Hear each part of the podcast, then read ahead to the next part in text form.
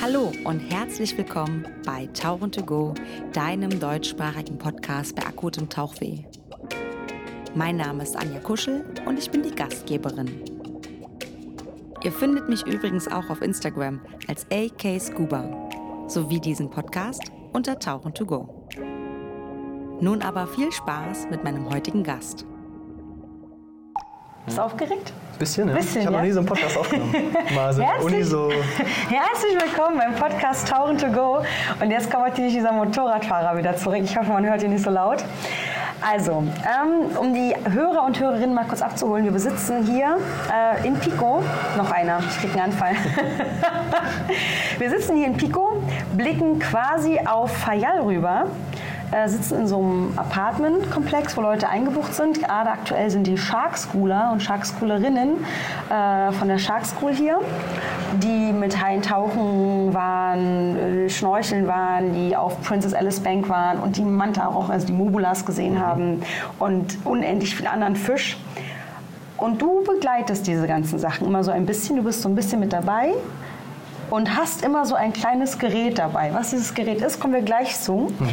Du bist der Jan, du, kommst, Genau. du bist Deutscher, du bist Ja, deutschsprachig und deswegen habe ich dich ähm, eingeladen in diesen Podcast. Du begleitest ein Projekt oder bedienst das Projekt mit Datensammeln. Und ja, stell dich doch mal ganz kurz vor, was du hier genau machst. Und ja, hau doch mal raus. Ja, genau. Äh, danke, Anja. Ähm, ja, mein Name ist Jan Bierwirth. Wie du schon sagst, ich komme aus Deutschland. Ich bin ja, Meeresbiologe, wobei ich mich manchmal so ein bisschen schwer tue zu sagen, ich bin komplett Biologe. Ähm, ich habe im Bachelor Geografie studiert Ach krass, spannend. ja, und bin dann im Master erst so ein bisschen mehr auf die Meeresschiene umgeschwenkt, wobei Meer schon immer interessant für mich war, ähm, gerade Megafauna. Ähm, generell war ich immer ja, begeistert von so, ich sag mal, den gefährlichen Tieren auf der Welt, äh, auch im Land. Ich bin immer nach Schlangen suchen gegangen oder ähm, ich wollte Krokodile sehen, so Sachen, wo andere Leute gesagt haben, "Öh, bloß nicht. Ähm, da war ich immer so ein bisschen hinterher und ich denke, deswegen hat es mich im Meer dann auch irgendwann so ein bisschen Richtung Haie ähm, ja, verschlagen. Genau, ich bin jetzt seit Februar mit meinem Studium fertig, bin jetzt gerade so in dieser Findungsphase, ähm, wo es für mich hingeht, versuche jetzt gerade mich auf Haie auch zu spezialisieren. Ähm, deswegen bin ich genau auch gerade hier. Und du begleitest ja quasi so die Haitauchgänge, die hier bei Pico Sports angeboten werden. Und was genau machst du da? Also du hast immer dieses Gerät dabei, da ist eine Kamera drauf und da sind zwei Lampen. So, was macht das Gerät? Genau, das, was wir haben, ist ein ganz simples Gerät eigentlich. Man kann sich das vorstellen wie so ein Lineal. Wir haben zwei Laser. Wir wissen genau, die sind 25 cm voneinander entfernt. In der Mitte sitzt eine Kamera. Jetzt kann ich damit beim Tauchen versuchen, den Hai aufzunehmen. Und ich finde halt diese Laserpunkte auf dem Hai und weiß dann, ah, genau, das sind 25 cm. Und dann kann ich am Computer berechnen, wenn das 25 cm sind, dann ist der Hai 2,50 Meter. Also im Prinzip, im Prinzip quasi ein Lineal, das wir auf den Hai auflegen, damit wir dann später berechnen können, wie, wie groß die Haie sind. Wozu ist das wichtig? Ähm, Also ich meine, ich sehe ja, dass der Hai groß ist. Genau, wir versuchen, ähm, es gibt hier ein lokales Forschungsprojekt, ähm, das auch von, von Pico Sports zum Beispiel unterstützt wird. Es nennt sich das Megalodon-Projekt. Und wir versuchen, biologische Daten und Aufschlüsse darüber zu gewinnen, ähm, welche Haie wann hier vor Ort sind. Also wir haben überwiegend Blauhaie, aber auch Marco-Haie vor Ort. Und wir versuchen da so ein bisschen Aufschluss darüber zu gewinnen, welche Altersstufen quasi hier sind. Über die Größe kann man nämlich rausfinden, sind das geschlechtsreife Tiere, sind das Jungtiere?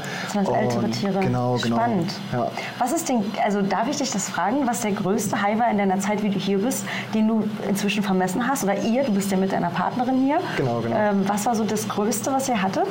Ähm, das Größte, was wir gemessen haben, war so Richtung 2,60 Meter. Wow. Wobei ich muss sagen, beim allerersten Tauchgang würde ich tippen, dass ein Hai dabei war, der bestimmt so an die 2,80 Meter rangegangen ist. Das war aber nur visuell im Auge. Neben dem Boot haben wir das gesehen. Das war wirklich auch beim ersten Tauchgang. Da hatten wir diesen Laser noch gar nicht dabei. Oh nein, wir haben uns erstmal so rangetastet. Okay. Ähm, und das war bis jetzt das größte Exemplar auch, war ein Männchen, ähm, das wir gesehen haben vor Ort. Also das war Wahnsinn. schon sehr, sehr beeindruckend. Wie alt ist dann so ein Hai, wenn er so 260, 280 Ähm, hat? das ist unterschiedlich. Man sagt so generell, dass so bei 1,90 Meter, 2 Metern ungefähr bei Blauhaien, ähm, je nachdem, ob es Männchen oder Weibchen ist, die Geschlechtsreife erreicht ist. Und das ist so bei 4, 5 Jahren normalerweise. Okay. Wenn wir da jetzt 1,90 Meter oder 2 Meter sagen, das ist normalerweise die Fork Length, nennt sich das in Englisch. Das ist quasi vom Einschnitt der ähm, letzten Flosse, also der, der Schwanzflosse, bis zur Nasenspitze. Da, wo dieser Knick ist. Genau, da, wo dieser Knick ist, Die haben, so- ja, die haben ja eine C-Form, ne? diese, diese Flossenform, die sie hinten haben. Und das heißt logischerweise, dass sie sehr schnell sind. Ne? Man kann an der Form der Schwanzflosse ja sagen wir mal, ein bisschen ähm, erkennen, welche Funktion dieser Hai mit seiner Flosse hat. Ne? Ganz, ganz generell auch an der Körperform insgesamt kann man natürlich erkennen, was für Haie das sind. Halten die sich eher im offenen Wasser auf? Sind das eher Haie, die vielleicht in Grundnähe sich aufhalten? Ähm, generell bei Haien ist das ja super divers. Also bei den Blauhaien, die sind ja recht bekannt, auch bei Tauchern Die sehen auch sehr nach Hai aus. Ja, genau. Die haben diese riesen ähm, Brustflossen, sehen aus wie so ein Flugzeug, sind auch recht dünn, bewegen sich so ein bisschen so schlangenmäßig fast. agil auf jeden Fall. Genau, Ja. genau. Und das sind halt so Haie, die die weite Migration zurücklegen, die im offenen Ozean leben. Die müssen einfach effektiv sein. Ja. Ähm, Wir haben Videos gesehen, wo die sich wirklich on point einfach auf den Punkt drehen, mega schnell. Absolut, wirklich absolut, spannend. Was ist der kleine? Also ich bin immer total und ich soll es immer nicht machen. Ich mache das trotzdem. so, jetzt haben wir gefragt, so der größte Hai, den du hattest. Kannst du dich noch entsinnen, so den kleinsten Hai, den du so hier vermessen hast? Grob? Äh, hier, ich denke so 1,50 Meter ungefähr. Ich will Ah, so groß sagen, aber ja, 1,57 bin ich, ja, okay. Ja. Wie alt ist der dann so grob? Das sind noch ein, recht. Jung, ja, das sind noch recht junge Tiere. Ähm, ich denke auch so Richtung zwei Jahre ungefähr, ein Jahr. Wir haben auch über die Daten, die wir gesammelt haben über die vergangenen Jahre, auch über die Daten, die Wissenschaftler vorher schon hier gesammelt haben, scheint es so, als, wäre der, als wären die Azoren auch ein Hotspot für gerade diese Jungtiere und als würden die zumindest ein paar Jahre auch hier in diesem Bereich bleiben. So ein bisschen lokal bleiben. Genau, genau. Die haben ja natürlich recht geschützte Verhältnisse zwischen den Inseln. Mhm. Die Azoren sind ja doch wie so eine kleine Oase im, äh, mitten im Atlantik. Im Nichts. Genau, und für die ist es natürlich dann ein Vorteil, wenn man hier so ein bisschen geschützt ist. Hier gibt es ein großes Nahrungsangebot. Ähm, und normalerweise sehen wir, dass sie dann erst ein bisschen später ihre Migration antreten und Wenn sie weiter größer wegwandern. sind, wenn sie schon ein Genau. bisschen stabiler sind und sich Genau, ein bisschen genau. durchsetzen könnten. Ja, cool. Und dieses Megalodon-Projekt wurde dann ins Leben gerufen. Wie alt ist das Projekt? Was, hat das, was ist das Ziel dieses Projekts? Genau, das wurde letztes Jahr ins Leben gerufen und das ist ein kooperatives Projekt zwischen der lokalen Tourismusindustrie, aber auch zwischen Forschern und Wissenschaftlern der Universität ähm, in Fayal, also hier aus den Azoren, ähm, teilweise auch natürlich private Förderer, private Sponsoren, die sich alle zusammen gedacht haben, hey, wir haben hier echt ein wichtiges Ökosystem mitten im Atlantik. Wir sehen hier verschiedene Arten von Megafauna. Du hast es selber gesehen. Wir haben hier Mobula-Rochen, äh, Unendlich. Thunfische, Walhaie, Blauhaie, Markohaie. Also hier, kommt, hier kommen extrem viele Arten der Megafauna vor. Und da haben sich die Leute einfach gedacht, okay, hey, hier müssen wir echt aufpassen, dass wir die versuchen zu schützen und dass wir hier vielleicht was, was ins Leben rufen können. Wenn man hier was zu viel wegfischt, weg- wegfischen würde oder irgendwas zu sehr einschneidet, dann hat das ja eine Auswirkung, die wir vielleicht noch gar nicht so wirklich erkennen könnten. Wir können uns das vorstellen, gerade so Wissenschaftler und Scha- Wissenschaftlerinnen können das erkennen, aber deswegen muss man so vorsichtig sein. Das heißt also, das Projekt sammelt erstmal diese Daten, um festzustellen, also lass mich das einfach mal so ein bisschen grob zusammenfassen, ob ich das Gerne. verstanden habe. Schauen wir Also du ähm, misst aus oder ihr misst aus, welche Größe die Tiere haben. Ihr könnt auch wiedererkennen, also ihr könnt erkennen, welche Tiere wie oft wiederkommen zu den, zu Äh, den innerhalb der Saison manchmal. Ja. Äh, Blauhaie haben eine sehr ja, uniforme Farbgebung. Ist jetzt nicht wie bei einem Walhai, wo man mit den Punkten quasi erkennen Ah, kann, okay. ah, den hat man letztes Jahr schon. Hier kann man das so ein bisschen über Narben, gewisse Parasiten erkennen. Das kann sich dann aber zum nächsten Jahr wieder komplett ändern. Mhm. Okay. Also das kann man nicht mit Sicherheit sagen. Ähm, Genau, das ist für uns dann mal schön zu sehen, okay, hey, den Hai hatten wir jetzt vorgestern schon. Wissenschaftlich über einen längeren Zeitraum ist das aber eher schwierig. Okay, schade eigentlich, ne? Genau, was wir neben der Vermessung noch machen, ähm, ist, beziehungsweise was die Forscher aus Fayal gemacht haben, ist Haie mit Satellitensendern auszustatten und auch Mobula-Rochen. Ähm, die bleiben teilweise bis zu einem Jahr in den Haien. Letztes Jahr wurden vier Walhaie markiert, vier Blauhaie markiert, zehn Mobulas. Ähm, und das ist ein wichtiger Part auch dieses Megalodon-Projekts. Da haben sich quasi die ja, Unterstützer zusammengetragen und gesagt, okay, das finanzieren wir jetzt, wir finanzieren diese Sender. Die sind leider auch nicht ganz billig. Ja, und inklusive der Satellit, der dann natürlich die Daten auch Genau, aufnehmen muss. alles, ne? was drumherum kommt, die Auswertung etc., ähm, die Programme, die du dafür brauchst, um es hinterher zu lesen, um das zu analysieren. Du brauchst jemanden, der vielleicht dann einen Bericht darüber schreibt Mhm. hinterher. Also da kommt eine ganze Menge an Kosten zusammen. Und das ist halt so ein Punkt, den wir damit unterstützen, beziehungsweise das Projekt unterstützt. Und da haben wir über die letzten Jahre echt interessante Daten sammeln können. Also wir haben jetzt zum Beispiel einen Walhai, Der kommt zurück. der kommt zurück, ja, genau. Der ist jetzt so 230 Kilometer von äh, Santa Maria entfernt, also von einer der südlichen Inseln. Und in einem Jahr ist er quasi bis vor die Küste von Venezuela gewandert und ist jetzt gerade auf seinem Rückweg. Schön, und ne? wir warten ihn, ja, so in zwei Wochen wieder da zu haben. Mega cool, ne? Ja, absolut, absolut spannend. Das kann man auch immer gerne online einsehen. Also wenn man einfach mal so googelt online, Live-Tracking, Haie oder, oder Wale oder sowas, da gibt es ganz viele Data, nennt man das, Databases? Mhm, ja, Datenbanken. Datenbanken, ich. ja genau, danke.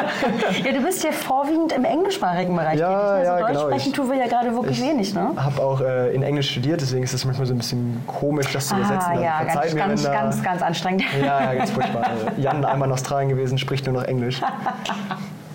ähm, ja, nee, aber das ist ein, einer unserer Schwerpunkte mit, den, äh, mit dem Tagging. Und was für uns dann noch ganz wichtig ist, ein anderer Punkt, ist die Kommunikation nach außen.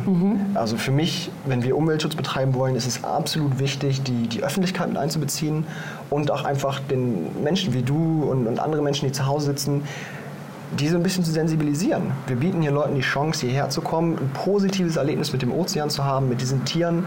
Und gerade wenn sowas hängen bleibt bei Menschen, sind es vielleicht auch gerade die Personen, die in Zukunft auch mein Umweltschutzprojekt unterstützen, die vielleicht Nachhaltiger Fisch kaufen. Genau, Wenn es noch Fisch sein kaufen. muss. Genau, genau. Da gibt es auch verschiedene Guides, das kann man den Leuten erklären. Und wenn dann so langsam verstanden wird, wie die Zusammenhänge sind, auch wenn man jetzt sagt, okay, Haie sind ja hm, doch irgendwie nicht so süß wie Delfine, aber sie sind halt trotzdem wichtig. Mhm. Genau, sie gehören halt trotzdem dieses Ökosystem, sind ein ganz wichtiger Bestandteil. Die sind eigentlich der wichtige Bestandteil, ne? weil im Endeffekt halten sie einfach die Population auch einfach gesund und in dem großen, in, in dem Maße, dass er nicht Überhand nimmt, wenn eine, also ich habe das immer wie so eine Pyramide und wenn eine Reihe dieser, dieser Hierarchie zu viel wird, frisst er die kleineren Fische zu viel weg und dann kracht das ganze System. Genau, genau. Das kann ganz leicht aus dem Gleichgewicht gebracht werden. Und gerade wenn, wenn du oben die großen Prädatoren wegnimmst, ähm, ist das wie so eine Kaskade. Es geht nach unten weiter und wird immer schlimmer. Und, Kaskade, schönes Wort. Ähm, ja. Sagt man das so? Ich habe keine Ahnung, weiß, aber es klingt sehr, auf jeden Fall sehr wissenschaftlich, ja. Ja, wie so ein Dominoeffekt. Ja, genau, genau, Ja, sehr schön. so. Und das Ding ist, das, was ich persönlich ja ganz schön finde, ist, dass es kommen ja Leute her. Es gibt ähm, unter anderem den Lukas Müller, mit dem du ja auch Ja, genau. enger zusammenarbeitest. Ähm, und die Heimtauchgänge, die hier angeboten werden, das ist ja so, dass du und deine Freundin unter anderem den Leuten, die dort, dort aufs Boot gehen, dort tauchen gehen, auch vorher so kleine Einweisungen gibt, kleine Präsentationen, um denen natürlich dieses Erlebnis vorab so angenehm wie möglich zu gestalten. Denn Haitauchen ist jetzt auch nicht so ganz einfach, denn, das habe ich auch festgestellt, man hängt an der Leine, das ist einfach sicher, alle sind so ein bisschen zusammen, es wird gechumpt und Chummen ist ja auch nochmal so ein eigenes Thema, es ist nicht direktes Anfüttern, das ist nochmal ein Unterschied. Und da muss man halt natürlich auch so ein bisschen darauf vorbereitet sein. Plus, je nachdem, wir hatten jetzt mehrfach 1, 2, 3 Haie, das geht dann ganz gut. Ich habe aber auch gehört, dass ihr teilweise so um die 6, 7, 8, 9 Haie habt und dann ist das schon eher ein bisschen... Genau. Also mein Hals hat sich bei drei Haien, ich bin total aufgekratzt am Hals, weil du nur Ja, nach links und rechts ja. guckst und der Anzug einfach total scheuert mit der Zeit. Weil er das gar nicht gewohnt ist, der, der, der Körper, mein Hals, dass ich mich ständig umgucken muss, so viel, was ich als Guide natürlich immer mache. Und, Ja, ja, ja. ne? und das ist schon krass und deswegen finde ich das total toll, dass ihr vorher, was erzählt ihr den Leuten dann vorher so ein bisschen? Also erzählt ihr denen plötzlich alles? Ich meine, du kannst niemandem alles innerhalb von einer halben Stunde erzählen. So, was sind so eure Main-Punkte, wo ihr sagt, das ist wichtig, wenn die Leute mit den Haien vielleicht auch das erste Mal ins Wasser gehen? Ja. Was wir generell machen, ist einfach so ein bisschen zur Biologie der Haie was erzählen. Ähm, so ein paar interessante Fakten. Also wir haben ein paar coole Arten, die wir zeigen und sagen, hey, schaut mal, wie divers, wie verschiedene Haie sind. Wir haben einen riesen Walhai, wir haben einen kleinen Epaulettenhai, der über, äh, ein bisschen über Land laufen kann. Und sein, sein Ist es dieser, dieser Epauletten, ist es dieser Laternen? Äh, nee, Deutsch? das ist noch ein anderer. Noch ein anderer. Ach Gott, es gibt so viele Haiarten. Ja, der okay. Laternenhai, das ist der, der leuchtet in der Tiefsee. Auch sehr, sehr spannend. Und sowas wollen wir den Leuten einfach präsentieren, dass sie sehen, oh, Haie können total faszinierend und cool sein. Und dann natürlich ein bisschen über die Blauhaie und die Makrohaie, ein paar Weil die interessante hier Fakten. lokal sind, ne? Genau, weil das sind die Haie, die wir hier sehen. Ähm, ganz zum Beispiel so Sachen, wie kann ich eigentlich Männchen und Weibchen unterscheiden? Wie kann ich sowas sehen? Weil Denn Haie haben, die männlichen Haie haben die Cluster und davon haben sie zwei. Also sie genau, haben zwei, zwei Penisse. Cluster, genau. Ja. Ähm, manch einer ist vielleicht neidisch, ähm, aber es sind so zwei, man, man erkennt es auch ganz deutlich. Ja, also wenn man es wenn man, wenn weiß, dann kann ja. man wirklich sehen, ah, junge Mädchen, das ist ganz cool, ja. Ja, genau. Und das sind so Sachen, wenn man das Leuten vorher erklärt, die ins Wasser gehen, das sehen, dann freuen die sich hinterher, dann haben eine positive Erfahrung. Und das freut uns dann natürlich auch, wenn, wenn, wenn Leute da Spaß dran haben. Mhm. Und dann auf der anderen Seite, was mir immer ganz wichtig ist, wir versuchen den Respekt vor diesen Tieren zu vermitteln. Denn egal, wo man tauchen geht, egal, was man macht, man befindet sich quasi in deren Wohnzimmer. Das sind die Haie, die im Ozean leben, nicht für Menschen. Deswegen wir sind zu Besuch. Genau, wir sind der Besucher. Und da sind so Punkte dabei, wie verhalte ich mich im Wasser. Natürlich einmal sicherheitsmäßig, wie du schon sagst, dass ich mich umgucke, dass ich versuche, so diesen dreidimensionalen Aspekt im, im Auge zu behalten, im Kopf zu behalten. Ähm, aber Aquacidität, glaube ich, heißt das richtig, ne? Das sagt ja. der Lukas immer. Ja, Dieses genau, Wort bricht genau. mir die Zunge. das habe ich da auch zum ersten Mal aufgeschnappt. Ähm, ja. Aber ein interessantes Wort. Und ja, das versuchen wir Leuten einfach so ein bisschen zu vermitteln. Und diese, für mich ist immer wichtig, die Haie nicht anzufassen. Mhm. Stell dir das vor, ich bin jetzt hier bei dir zu Besuch und fange plötzlich an, dir am Kopf rumzutätscheln und so. Und klar kann man sagen, wenn du das blöd findest, gehst du halt weg. Bei den Haien genauso. Aber wer bin ich denn, dass ich denke, ich kann hier alles anfassen, ich kann hier alles machen? Das Welches Recht nimmt man sich Ja, aus. genau. Mhm. Nur weil wir Menschen sind und vielleicht diese extreme kognitive Intelligenz haben, heißt es ja nicht, dass wir mehr wert sind als die Haie oder dass wir uns das rausnehmen können, überall alles anzufassen. Ähm, ich denke, das ist generell ein guter Grundsatz im Tauchen. Ich weiß nicht, du stimmst mir eventuell zu. Es ist grundsätzlich gut. Ja, Bin ich voll bei dir, ja, absolut. Ja, absolut. Das ist bei den Haien genau das gleiche. Und einfach diese, diesen Respekt zu vermitteln, ist ganz, ganz wichtig. Erinnert euch noch an die Podcast-Folge 67 und 68? Da habe ich mit Matthias Richter über das Bergwerk Nuttler gesprochen. Wer diese beiden Folgen noch nicht gehört hat, sollte jetzt mal reinhören, weil die waren schon sehr interessant und der Matthias hat so das ein oder andere zu erzählen. Jetzt hat mich Matthias angerufen und mich eingeladen, denn am 12.8. gibt es eine größere Party, die gefeiert werden soll. Warum? Ist ganz einfach, denn die Tauchschule Biggesee wird 30 Jahre alt. An dem Tag selbst gibt es einige Workshops. Es gibt aber auch einige Aussteller, die vor Ort sind und es gibt auch eine große Verlosung. Zudem ist es wohl so, dass einige Dinge gekauft werden können. Also es gibt wohl einiges an Rabatte und wie wir ja wissen, aus den ersten Folgen, die Taucher und die Taucherinnen, sie lieben Rabatte, denn diese Rabatte gibt es auf der Messeboot so nämlich nicht mehr, wie es früher mal war. Aber zurück zum Thema. Wer da jetzt nämlich Bock hat, abends noch bei der Party dabei zu sein, das ein oder andere Deko-Bierchen oder Deko-Weinchen zu trinken, sollte sich aber vorher anmelden, damit natürlich die Tauchschule Biggesee das Ganze ein bisschen planen kann. Schaut doch da gerne mal auf die Webseite vorbei. Vielleicht sehen wir uns, ich würde mich freuen. Also ich habe ja jetzt mit dem Lukas ein bisschen freitauchen dürfen mit den Haien. Ich war auch mit ja, Gerät, aber war auch cool. freitauchen ja. und hatte den ein oder anderen sehr schönen Moment und habe wirklich für mich entschieden, der Lukas meinte, du musst keine Angst haben, du darfst zu dem Hai hin. Und ich denke mir so, Lukas, Alter, ich habe keine Angst. Ich will nur einfach den Respekt wahren. Und dann hat er gesagt, nee, du darfst auf das Tier schon losschwimmen. Und dann bin ich auch hin und das ist eine ganz eigene Art. Ich habe wirklich äh, für mich entschieden, ich versuche die Haie nicht anzufassen. Ähm, und jetzt muss ich natürlich ein bisschen zurück. Als ich auf den Malediven war, waren mhm. die ähm, ganzen Ammenhaie, ja. die Nurse Sharks, die in dem Boot waren. Und da haben wir ja die Hände einfach aufgehalten. Die sind aktiv durchgetaucht. Also die wollten aktiv gescratcht werden, so richtig streichen ja, ja, und so. Und jetzt im Nachgang, wo ich jetzt hier mit dem Blauhain im Wasser war, muss ich sagen, ähm, habe ich tatsächlich in diesen anderthalb Jahren jetzt, ein Jahr knapp, für mich gelernt, das ist cooler, auch wenn sie sehr nah rankommen, du sie anfassen könntest. Mhm.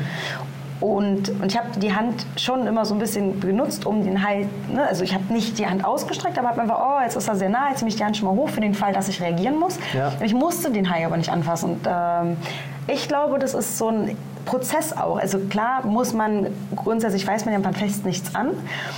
Aber dann zu wissen, bei so einem Hai, obwohl du lernst, hey, wenn er dir zu nahe kommt, darfst du ihn aktiv anfassen, abzuwarten, dass du sagst, ich fasse ihn trotzdem nicht an, der wird schon das Richtige machen. Und ich habe das für mich entschieden, dass ich das genauso machen möchte. Diesen, ja. diesen, diesen Respekt dem Tier gegenüber, so absolut tiefsten Respekt. Und ich weiß nicht, ich glaube, Haie merken das, wenn du sie einfach hardcore respektierst. Ich, also ich gehe da ganz stark von aus. Ja. Also man, man, sieht das auch im Wasser, wenn man jetzt zum Beispiel, du warst mit Lukas tauchen, seine Präsenz im Wasser ist, da sieht man einfach, wie viel Erfahrung er hat. Ähm, mhm. er kann das Verhalten nachher lesen. Und bei, bei solchen Menschen, das ist so ein das ist ein Meeting auf Augenhöhe, kann man sagen, zwischen dem Hai und ihm. Das sieht man auch. Meeting auf Augenhöhe, auch Ja. schön gesagt, ja. Ähm, und das merkt man auch. Und ich, sowas braucht natürlich Erfahrung. Und Mhm. wie du sagst, am Anfang ist es natürlich auch wichtig, bereit zu sein für diesen Kontakt, falls er kommt, Mhm. dass man nicht dann plötzlich überrascht ist, sondern zu sagen, okay, ich antizipiere das jetzt, ich schaue den nachher an und wenn man am Anfang vielleicht nochmal so mitlenkt oder sowas, das ist cool. absolut okay, äh, gar kein Problem. Wo es mir darum geht, ist dieses, ich halte mich an der Flosse fest oder an der Seite, ich versuche jetzt den Hai zu streicheln. Ja. Das ist auch Ja. nicht so cool, ne?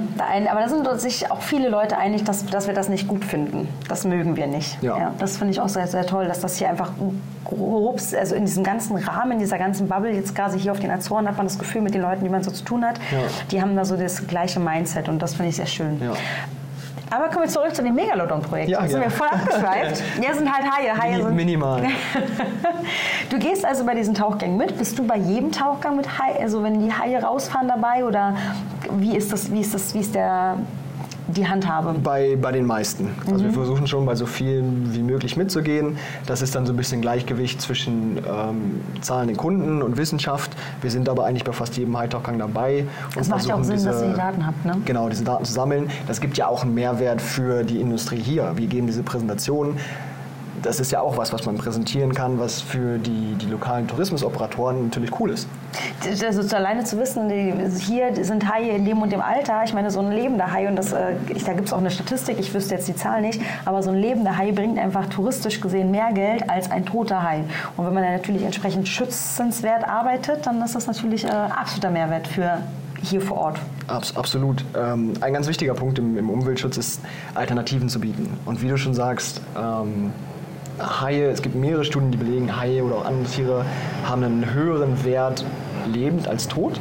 Das stimmt, das muss man vielleicht immer auch so ein bisschen mit Vorsicht genießen, je nachdem wo, ähm, wie dieser Tourismus aufgebaut ist, in welche Taschen das fließt. Wie nachhaltig das auch Genau, ist. Ja. genau. Ähm, aber generell ist das ein absolut interessanter Ansatz und ja, es ist einfach wichtig zu sehen, dass, dass Naturschutz, das, das, dient nicht uns, äh, das dient nicht der Natur. Die Natur, die, die kümmert sich nicht darum. Der ist das egal, ob die Haie auch sterben oder nicht, dann kommt irgendwas anderes. uns Menschen. Aber das dient uns Menschen, genau. Ja. Also, ähm, und wenn man Leuten Alternativen geben kann über diesen Ökotourismus oder andere Sachen und vielleicht nicht der Generation, die jetzt gerade fischt, aber der nächsten Generation, Mhm. wenn man darüber ermöglichen kann, ähm, den Kindern zur Schule zu gehen oder irgendwelche anderen Sachen, vielleicht aus der Fischerei, ich will jetzt nicht Sumpf sagen, aber aus dieser Fischereifamilie rauszuholen, Alternativen zu bieten, ist das, glaube ich, eine sehr, sehr spannende Ja. und effektive Sache. Was passiert mit den Daten? Du sammelst die, ihr wertet die aus. Was passiert dann? Genau, die Daten, die wir sammeln, die gehen überwiegend an das Forschungsteam aus Fayal, also wir arbeiten da zusammen mit der Mhm. Das Universität. heißt, die arbeiten damit weiter. Genau, genau. Die werten das als Gesamtes aus. Es sind nicht nur wir, die diese Daten sammeln, sondern auch in, in ähm, Ah, also auch andere Orte, andere Dive Guides etc. Tauchbahnen und sowas sammeln Genau, Daten. so, so ist die Idee, das Ah, weiter okay, auszuweiten. cool. Ähm, die sammeln natürlich auch ihre eigenen Daten, die fahren selber auch raus. Und so kommt das dann alles als Gesamtes irgendwann zusammen eine riesengroße und Da- wird ja. zentral ausgewertet in der Uni dort. Und dann ähm, Was kann man, also da muss ich kurz einhaken. Also ich, ihr messt jetzt alle diese Haie aus und was kann man dann final sagen? Dass man sagt, also ich, ich kann mir jetzt so vorstellen, okay, wir können sagen, wir haben eine Altersbegrenzung oder eine Größe an Haien von der bis der Größe. Das ist das, was ich ja mache, aber also was, was, was ihr an Daten habt. Aber was passiert jetzt damit? Mit Genau. Was kann man daraus wenn die Daten jetzt über einen längeren Zeitraum natürlich auch gesammelt werden, kann man daran sehen, welche Altersgruppen sich wann hier wo einfinden. Und man kann vielleicht ähm, Rückschlüsse darauf ziehen, dass hier vielleicht ähm, so Kinderstuben von Haien sind, dass es vielleicht eine bestimmte Zeit gibt, in der sich die Haie hier fortpflanzen. Kommen die hier zum Fortpflanzen? Wozu kommen sie hierher? Treffen sich hier Männchen, Weibchen? Haben wir nur Weibchen? Ähm, Also, das heißt, du nimmst dann nicht nur die Länge auf, sondern du schreibst auch, ist es ein Weibchen, Genau. ist es ein Männchen. Genau, genau. Dann notiert ihr auch die Tauchplätze. Genau, die Tauchplätze, die, die ähm, Environmental Conditions, die, die Die Unterwasserbegeben, Wetter etc., achso, genau. ja, die ganzen Begebenheiten. Genau, die scheint die Sonne, ist es wolkig, haben wir viel Strömung, haben wir wenig Plankton, haben wir viel Plankton. Ah, das sind alles Sachen, die wir messen. Und das alles zusammen ergibt dann eine große Datenbank, wo man sagen kann, ah, guck mal, in dem Bereich der Inseln sind eher Haie mit der Genau, Größe von so genau. und so. Zum Beispiel auf der, wo, an dem Tauchplatz, wo wir immer waren jetzt, wo ich, wo ich die Haie gesehen habe, das ist ja dann da so 200 Meter, eine Riffkante, Mhm. Ja. 200 Meter, die nochmal abfällt auf 800. ja, Und dann fällt sie nochmal ab auf, ich glaube, 2000 runter.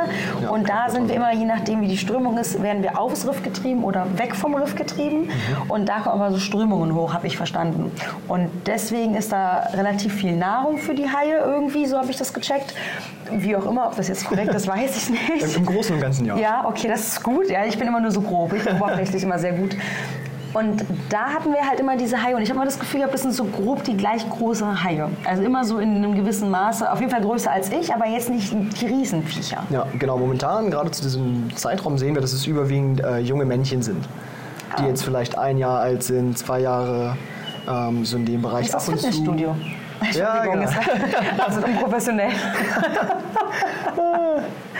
ja, okay, und, und, und, was, und dann geht's weiter. Was, dann könnt ihr das quasi auswerten. Da sind so die, ähm, da ist vielleicht so eine Kinderstube, da sind eher die Männchen. Kann man dann sagen, es würde, das wäre jetzt so mein Gedanke, okay, wenn man weiß, das ist eher so eine junge Kinderstube, dass man sagt, ah, man sollte da vielleicht nicht so oft hinfahren, damit die nicht gestört werden.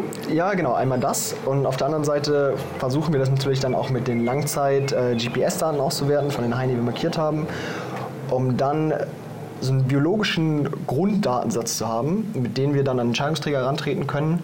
Ähm, das ist natürlich dann mehr Aufgabe der, der lokalen Forscher von der Universität oder an Politiker herantreten und zu sagen, hey Leute, hier haben wir jetzt echt gerade eine, eine Kinderstube oder sowas. Ähm, das ist speziell, das müssen wir irgendwie schützen. Und die Idee dahinter ist, die lokalen Schutzgebiete, die es eventuell schon gibt, auszuweiten oder neue einzurichten. Das ist natürlich ein Prozess, Der braucht. der, der braucht... Die Mühlen malen langsam. ja, genau, genau, leider ja. Aber um sowas erstmal in Gang zu setzen, brauchst du halt erstmal diese biologischen Daten, die müssen stichfest sein, du musst da was nachweisen können. Und erst wenn du diese Daten gesammelt hast, dann kannst du solche Prozesse halt vernünftig lostreten. Und das ist so einer der Grundgedanken des Projekts. Der zweite ist dann natürlich, dass wir das auch einfach an die Bevölkerung weitergeben. Dass wir nicht in unserem kleinen akademischen Kreise bleiben und sagen, hey, wir machen hier voll die coole Forschung, vielleicht treten wir mal einen Politiker ran, sondern das auch den Gästen mitteilen. Kommunikation nach außen. Genau, das ist uns, mir zumindest ganz, ganz wichtig und meiner Freundin auch. Ja. Wie lange bist du jetzt noch hier und darfst Daten sammeln mit den Haien? Ich bin jetzt seit Juli hier ähm, und wir bleiben bis Ende September. Okay, das das ist so die, die Haupttauchsaison hier. Drei Monate. Genau, drei Monate ungefähr. Darüber hinaus werden natürlich trotzdem noch weiter Daten gesammelt von den Leuten, die fest vor Ort sind, Ja. Ähm, damit man das nicht nur für diesen kleinen Zeitraum hat. Ähm, aber ja, Wobei ab gewissen Zeiten die Haie ja auch einfach nicht mehr da sind. Deswegen ist ja dieser Tauchzeitraum, dieser Tourismuszeitraum so begrenzt. Ja, generell kann man sagen, dass man bestimmt das ganze Jahr über eigentlich auch hier Haie findet. Das sind dann wahrscheinlich weniger und dann vielleicht doch eher große Männchen, große Weibchen, die vielleicht zu gewissen Zeiten zurückkommen. Also die Zusammensetzung der Haie, die wir haben, das wissen wir schon, die ändert sich von Saison zu Saison. Ähm, also von, von Frühling zu Herbst, Winter. Und ähm, ja, das ist da ganz unterschiedlich. Aber jetzt ist tatsächlich diese Hauptsaison. Gerade diese jungen Männchen sind hier, die, mit denen man auch gut tauchen kann. Man kann mit denen sehr schön interagieren, die sind teilweise auch sehr neugierig. Und was ich auch rausgefunden habe, ist, dass wenn die Sonne scheint, dann sind die, also dann ist wunderschönes Wetter, man kann tolle Bilder haben und schöne Videos, aber sie sind tatsächlich neugieriger, wenn und ein bisschen, die trauen sich ein bisschen mehr, wenn es ein bisschen dunkler ist, das Ganze. Ne? Wenn die Sonne nicht so scheint, Ja. weil sie dann wissen, dass man sie teilweise nicht so gut sieht. Und wir hatten, als wir jetzt waren, nochmals die letzte Session hatten wir auch sehr viel Welle. Ich war überrascht, wie krass wenig man den Hai sehen kann, wenn der ganz an der Oberfläche ist und der gerade in so einem Berg und Tal Ja. drin ist. Ich dachte, wow, da ist er ja schon. Wo, wo, wo war er gerade? Ach, da ist er schon wieder.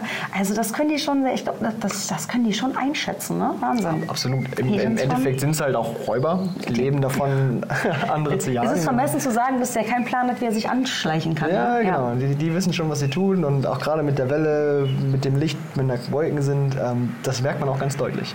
Was würdest du dir wünschen für die Haie? Auf, wirklich auf lange Sicht gesehen.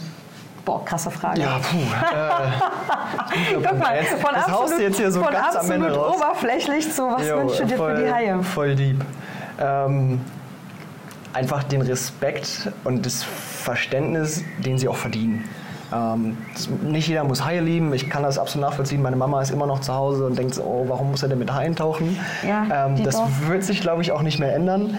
Ähm, aber man kann ja trotzdem den Respekt haben. Man kann ja trotzdem das Verständnis dafür haben, hey, Haie sind wichtig, die sind Teil dieses Ökosystems. Und den verdienen sie auch einfach absolut. Diese Tiere sind so spezialisiert, die haben fünf Massensterben überlebt, die sind älter als Bäume, als die ersten Bäume. Also die gibt es schon ewig lang, sind älter als ein T-Rex. Ähm, und Das ist auch immer wieder, was mich unendlich fasziniert. Die sind älter als die Dinos. ja, genau, die, die Vorfahren der Haie. Weil Megalodon ist ja auch der Name von diesem Urhai, der so riesig war. Einer der prähistorischen Haie, genau, Ja. ja. Ja, ähm, ja absolut. Also die sind wahnsinnig alt, wenn man, das kann man sich gar nicht vorstellen. Ähm, und die verdienen einfach unseren Respekt. Absolut. Einfach dafür. Ja. Noch letzte Frage, wenn du hier fertig bist, dann gehst du wohin? Äh, als nächstes steht La Réunion auf dem Plan. Erzähl mal den Zuhörer und Zuhörerinnen, die das vielleicht nicht wissen, wo das liegt, wo das Ich weiß, wo es liegt und deswegen finde ich dich jetzt auch nicht mehr so toll und finde ich richtig doof. Aber erzähl doch mal kurz. Ähm, das liegt im Indischen Ozean, quasi vor der Ostküste Madagaskars, also auch vor der Ostküste Afrikas. Ähm, gehört zu Frankreich, ist ein französisches Überseedepartement. Und ja, da habe ich glücklicherweise auch jemanden auftreiben können, der auch an Haien dort forscht. Gibt es einen sehr, sehr prekären, aber auch sehr interessanten Konflikt zwischen Mensch und Hai.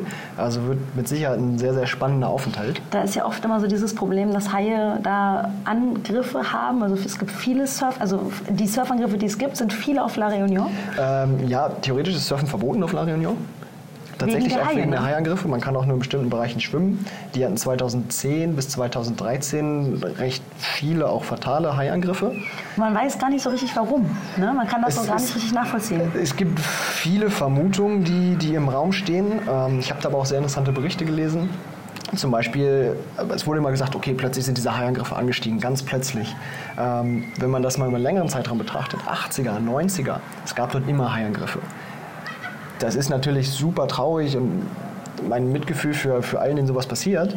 Ähm, aber die gab es dort schon immer. Dann gab es eine relativ ruhige Phase in den Anfang der 2000er. Und dann plötzlich ist es wieder angestiegen. Und dann war natürlich das überall in den Medien. Man ist wesentlich vernetzter heutzutage, wenn sowas aufkommt. Es gibt Man kriegt es schneller mit. Und Ja, ich, ja, würde jetzt absolut. mal, ich würde jetzt fast mal überlegen, ob es sinnvoll ist, mal zu gucken, wie so diese Surfwelle war. Wann das Surfen extrem cool war, wann es wieder abgeebbt ist, ob das vielleicht miteinander in so einer Korrelation, ist das ein richtiges Wort? Ja, ja. Oh, ich habe ja mal, ich, hab, ich war ja, ich bin ja auch eine Akademikerin, Wow. so in Korrelation steht oder ob das nur so eine Scheinkorrelation ist. Ja, ja. Äh, äh, Ist Ja, eine spannende Frage, super absolut. Ja, ja. ja, sehr cool. Und da geht ihr dann hin, du sagst, ähm, du wirst erst zu deiner Mutti zurück, weil sie Geburtstag hat, habe ich gehört. Ja, du bist ein genau. ganz, ganz toller Sohn. Und ähm, genau, dann bist du irgendwie ein paar Genau, ein paar, paar Tage, zwei, drei Tage wahrscheinlich in Deutschland. Und dann geht es nach La Réunion. Und dann ist es genau andersrum, weil hier ist deine Freundin, sie ist Französin. Ja. Hier sprechen sie Englisch und Deutsch. Und da gibt es dann Französisch, also Deutsch ist dann raus. Ich habe mir schon so ein kleines Büchlein gekauft, so einen Selbstlernkurs Französisch. Ah, cool. Bis jetzt hatte ich hier leider noch nicht so ganz viel Zeit, aber das steht dann da definitiv auf dem Plan. Ähm, Französisch steht sowieso auf dem Plan, die ganze Familie ist Französisch. Ähm, von Ja. daher, Sehr das cool. wäre sowieso mal an der Zeit. Da wünsche ich dir da oder euch eine unendlich gute Zeit, also gut und gute, eine gute Zeit, eine gute und coole Zeit, dass ihr da auch wunderbar Daten sammeln könnt. Wir werden auf jeden Fall in Kontakt bleiben, dass ich natürlich Sehr, dann erfahre, gerne, was da ja. so abgeht. Und ich danke dir für deine Zeit, für das äh, kleine Gespräch über das Megalodon-Projekt. Und darüber habe ich ja schon mit Frank gesprochen. Mhm. Und aber alle Daten, die es dazu gibt zum Megalodon-Projekt, wo man dann tracken kann oder gucken kann, wo der Walhai ist, die findet ihr jetzt logischerweise wieder in dieser Beschreibung, in dieser komischen Podcast-Beschreibung. Ja. Und ja, dann würde ich sagen, also ich hätte jetzt Bock auf einen Kaffee. Bist du dabei? Ja, sehr gerne. Ja, dann gehen wir Kaffee trinken. Supi. Vielen Dank dir. Ich danke dir. Und das war's auch schon wieder mit Tauchen to go, deinem deutschsprachigen Podcast bei akutem Tauchweh. Dann bis zum nächsten Mal. Tschüss!